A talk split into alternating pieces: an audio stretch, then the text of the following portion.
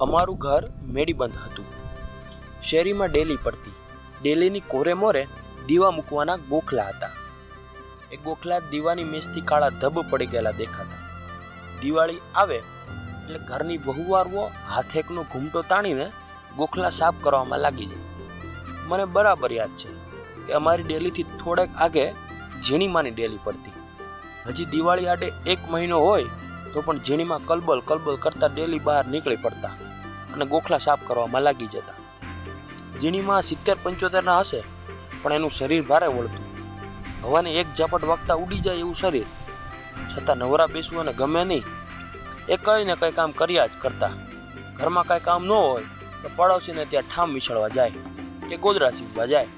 અમારી શેરીમાં તીતી ઘોડાની જેમ ઉડ્યા જ કરતા. ઝીણીમાંની જીભ હાથ એકની હતી. એ કામ કરતાં કરતાં બોલ બોલ કર્યા કરતા હોય. એ અમસ્તા શેરીમાં ઊભા હોય ને, પડખેથી ગાય પસાર થાય તો એ ગાયને પણ કંઈક બોલી દે. શેરીના કૂતરા તો ઝીણીમાને જોતા વેત જ ઊભી પૂછડીએ ભાગે. અમારી શેરીમાં ઝીણીમાનું વિશિષ્ટ સ્થાન હતું. વહુવારો માટે ઝીણીમાં કોઠો ઠાલવવાનું સ્થળ હતું. શેરીની સાસુઓ ઝીણીમાં ઉપર ખાર રાખતી અને કહેતી, ઝીણીના પેટમાં તાંદળજો ટકતો નથી, પણ વહુવારો ઝીણીમાનું કાયમ ઉપરાણું લેતી. ઝીણીમાં બોલવા ચડે એટલે એને કોઈ ન પૂગે. તમે ઝીણીમાને ખાવાનું આપો તો ચાલે. પણ એને બોલવા તો જોઈએ જ.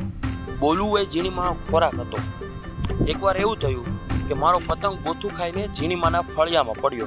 હું બીતો બીતો ઝીણીમાની ડેલીએ ગયો. ડેલી અધખુલી હતી. એટલે હળવેકથી સરકીને ફળિયામાં આવ્યો.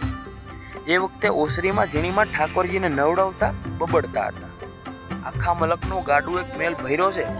આંબલીમાં પલાળું ને તોય ઉજળો નહીં થાય. ઘર હાલે છે, ત્યાં સુધી ધમારીશ પછી તો તું જાણ ને તારી જમના જાણે. બસ આટલું કહીને કૃષ્ણની કાળી મૂર્તિ લુગડાના ગાભાથી લૂછીને તરભાણામાં મૂકી. હું તો ડગાઈ ગયો. પતંગ લઈને સીધો ડેલી બાર. મારી જિંદગીમાં ભગવાન સાથે વાત કરતા ઝીણીમાં સિવાય મેં બીજા કોઈને નથી જોયા.